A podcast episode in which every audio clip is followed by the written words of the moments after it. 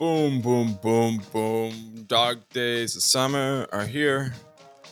Hey, let's do this, bro. Let's Yes, talk dude. about the season because it's going to come up fast. All right, let's do it, man.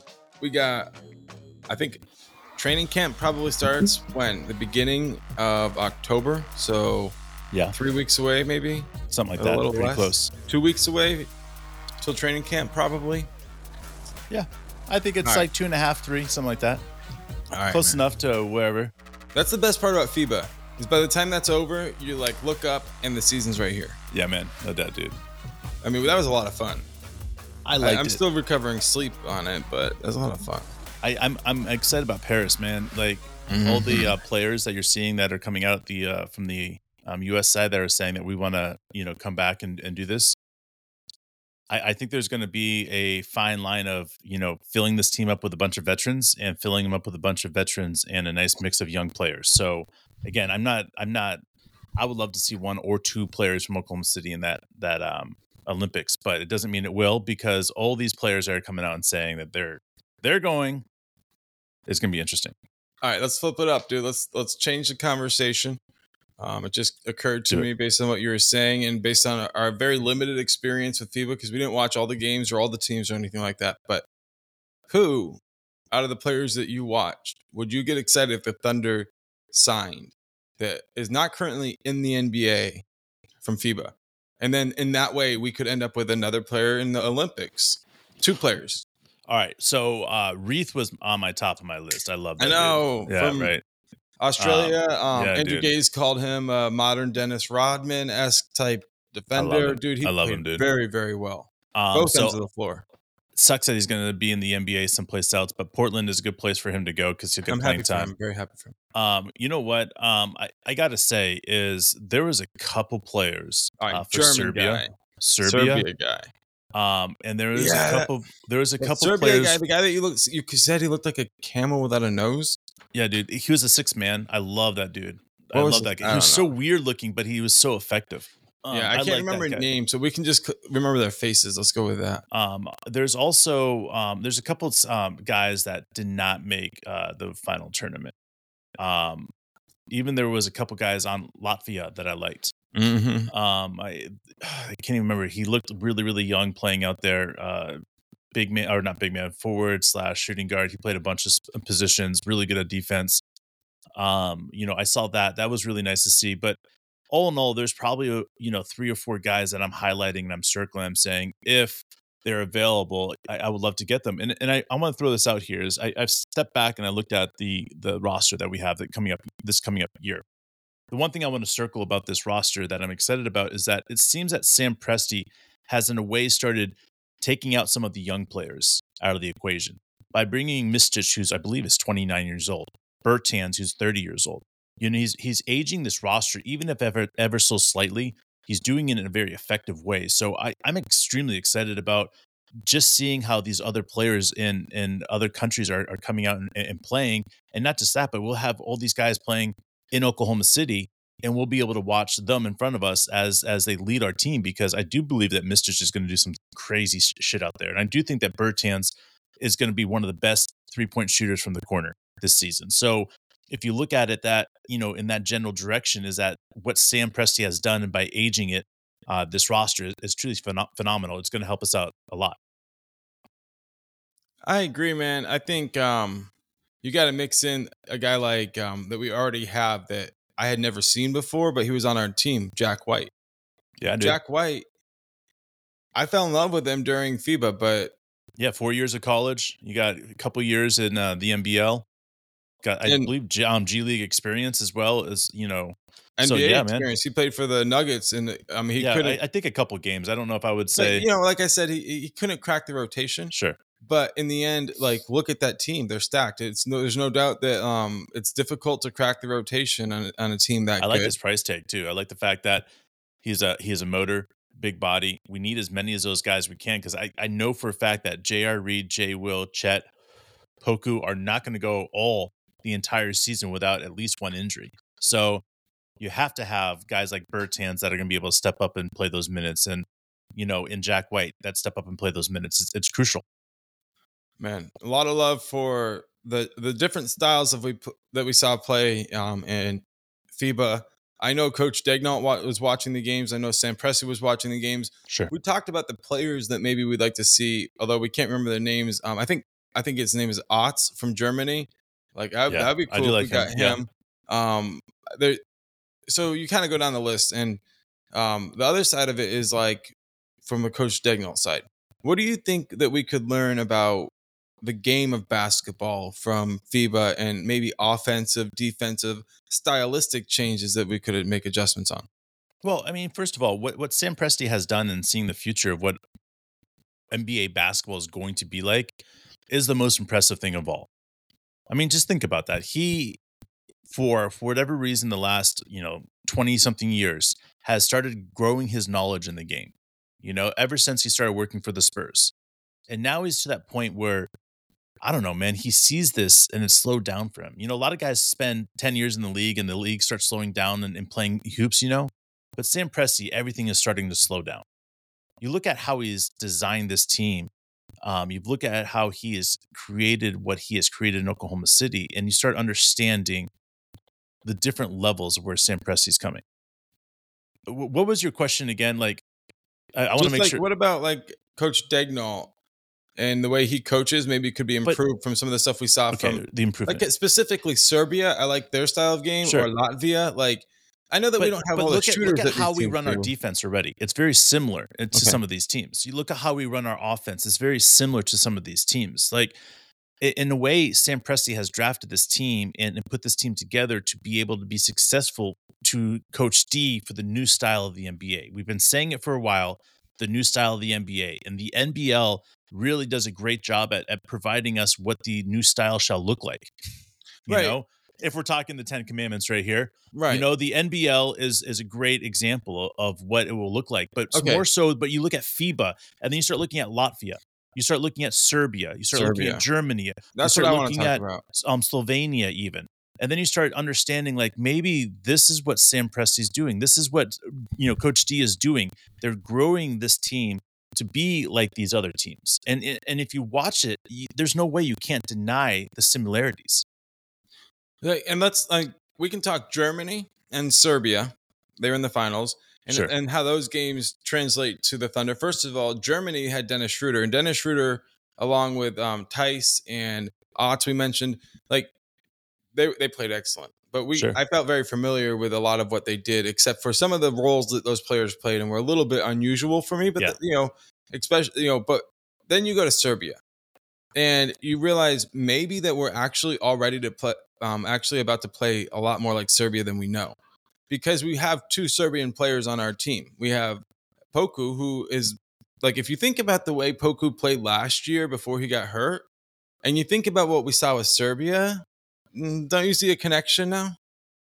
I would say that you're absolutely right, but I, I would go one step further. I would say the combination of Serbia and Latvia is really the the idea of uh, Latvia would just shoot the fucking lights out. Mm-hmm. You know, they would they would go for that open shot, and and that's what we do. Think about how many times we shot so many threes. It would be like, whoa, last season. That's only going to grow as these ti guys get more comfortable with their shots. I mean, we're going to keep on growing our three point range and keep on shooting more and more threes. I I just I get to that point with this team where you start understanding the three point shot is more valuable and where it's, it's been in the last 20 years. You know, like you got to continue with this shot. You got to continue with what these guys can do in the open shot. So, Latvia, like that, their defense is very similar in the aspect of they get in each other's faces. They're very physical, um, you know. And then you got Serbia, which is the pass, pass, pass, pass, you know, as well. You're going to drive hard, pass the ball. You're going to post up players. You're going to isolate sometimes. It's just a beautiful mix of different It's techniques incredible. of the game.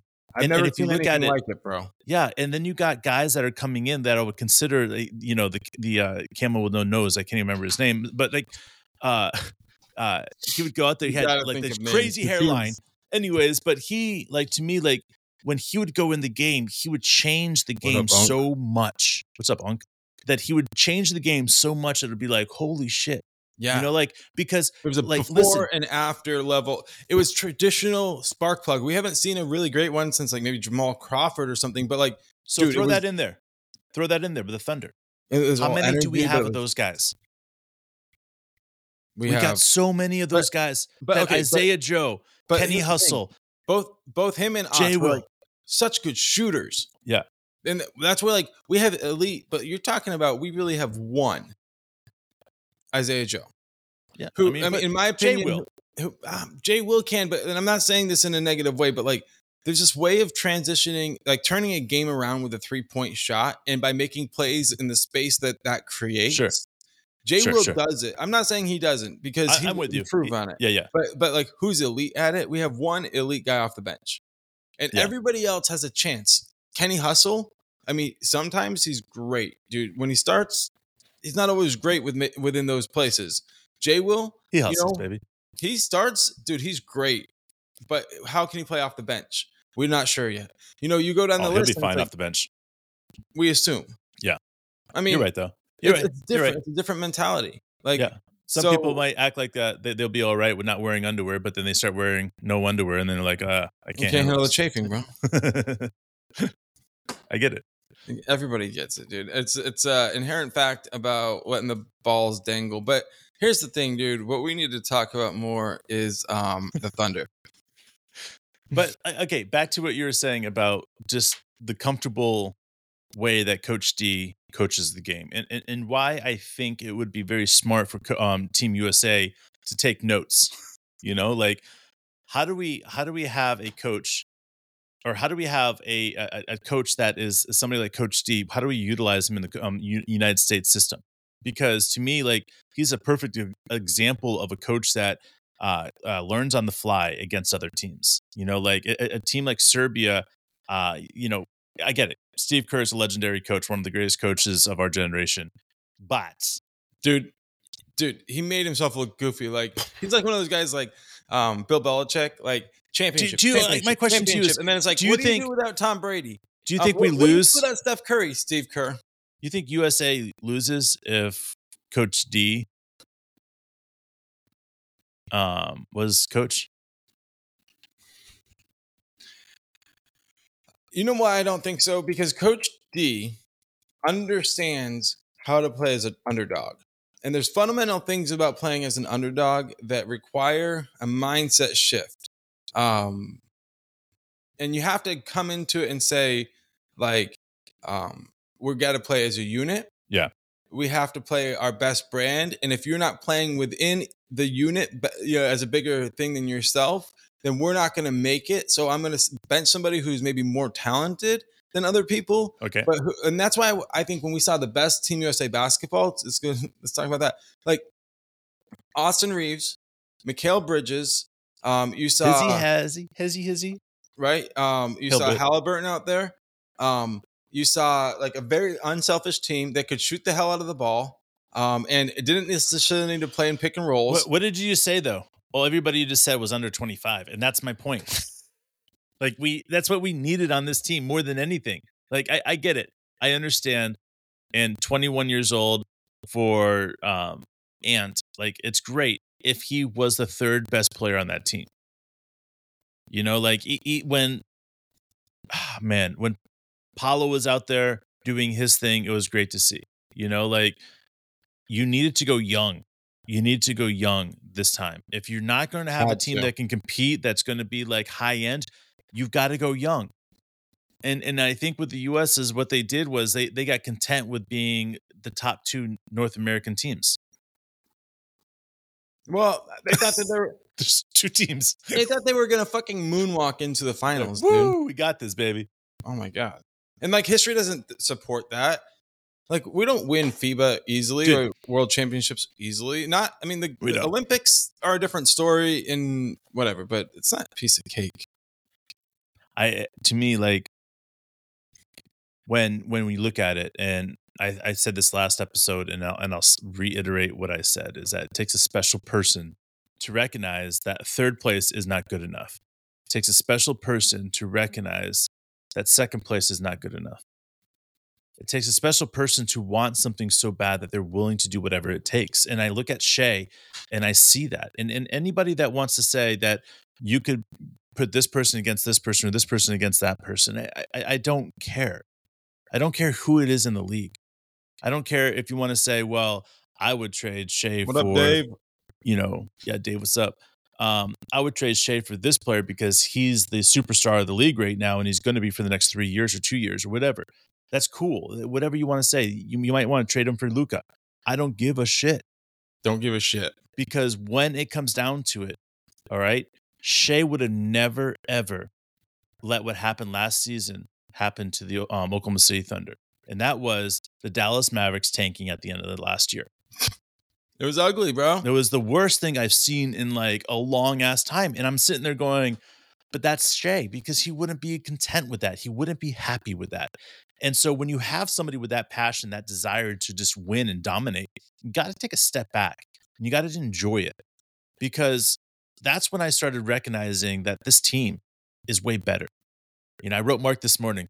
I said, um, uh, speech for prosperity, you know, like, and the beginning speech, right? Dude, right? I'm w- I'm willing it, now? man. The beginnings. No, I'm not. I'm not even going to read it now. I'm okay. just going to say it's the beginning speech, right, of when this team wins the championship.